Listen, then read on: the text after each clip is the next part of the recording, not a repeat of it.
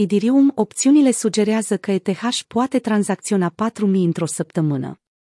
În ultimele 40 de zile, prețul Idirium s-a aflat într-un trend ascendent în cea mai mare parte, respectând un canal în traiectoria sa. La începutul lunii septembrie, al doilea cel mai mare activ digital al sferei cripto s-a bucurat de o creștere până la 4.000, însă o cădere simultană a pieței a făcut prețul să viziteze din nou partea inferioară a canalului. În luna august, jetoanele non-fungibile au avut parte de un volum record al tranzacțiilor, îngreunând astfel rețeaua Idirium și cauzând o creștere semnificativă a mediei taxelor, până la 40 de dolari, la începutul lunii septembrie.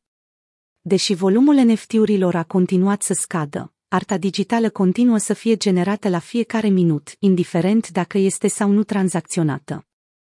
În 13 septembrie, Katie Wood, CEO-ul Arca Invest, un fond american de investiții care deține 58 de miliarde de dolari în active, a declarat că Arca țintește să aloce 60% din capital în Bitcoin și 40% în Ethereum.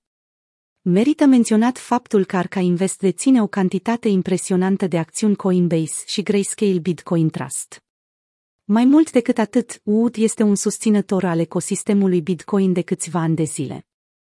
Investitorii în Ethereum au avut noroc în 14 septembrie, pe măsură ce Solana, cel mai mare competitor al ETH, a suferit o cădere de rețea, preț de 7 ore. O creștere subită a volumului de tranzacții a inundat rețeaua, rezultând în blocarea acesteia. Acesta este unul dintre multele motive care subliniază importanța upgradării la ETH 2.0, care va introduce un sistem mult mai eficient de procesare al tranzacțiilor și va reduce semnificativ costurile de operare. Într-un mod destul de curios, Idirium a avut de a face cu o secvență lungă de blocuri invalide, cauzate de o entitate malițioasă. În orice caz, vasta majoritate a clienților din rețea au respins atacul, făcându-l să eșueze. După cum se poate observa în graficul de mai sus, vânzătorii au fost prinși pe picior greșit și 95% din pozițiile de vânzare, sau short, au fost plasate la 3500 de dolari, sau chiar mai jos.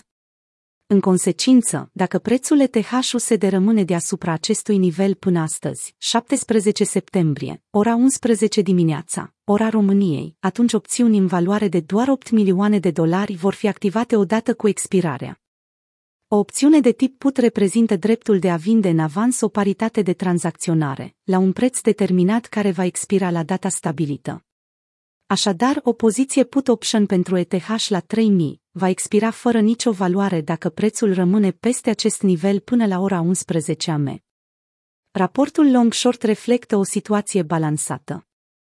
Raportul de 0,95 dintre pozițiile de cal, cumpărare și cele de put, vânzare, reprezintă mica diferență dintre cele 173 de milioane plasate pe cal versus cele 181 de milioane plasate pe put. Majoritatea pariurilor sunt inteligent plasate, considerând că ETH tranzacționează în jurul pragului de 3500 la data editării acestui articol.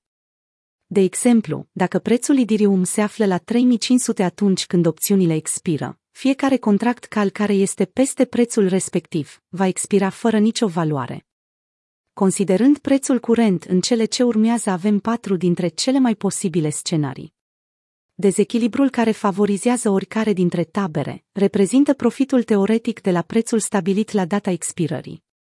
Datele de mai jos evidențiază câte contracte se vor finaliza la ora 11 în funcție de prețul final. Între 3100 și 3200 de dolari, 2100 poziții de cal și 20.300 de put. Rezultatul favorizează vânzătorii cu un profit de 58 de milioane. Între 3300 și 3500, rezultatul este balansat între tauri și urși. Între 3500 și 3700, 17600 de poziții de cal și 2300 de put. Rezultatul favorizează cumpărătorii cu un profit de 55 de milioane. Peste 3700 de dolari, tot 17600 de poziții de cal și 2300 de poziții de put dar de data aceasta profitul cumpărătorilor este de 85 de milioane. Estimările de mai sus sunt aproximative și au fost calculate luând în considerare o strategie strict bullish pentru opțiunile cal și una bearish pentru opțiunile put. În cele din urmă, s-ar putea ca investitorii să folosească strategii mai complexe, care în mod uzual implică diferite date de expirare. Piața se așteaptă la o volatilitate redusă săptămâna aceasta.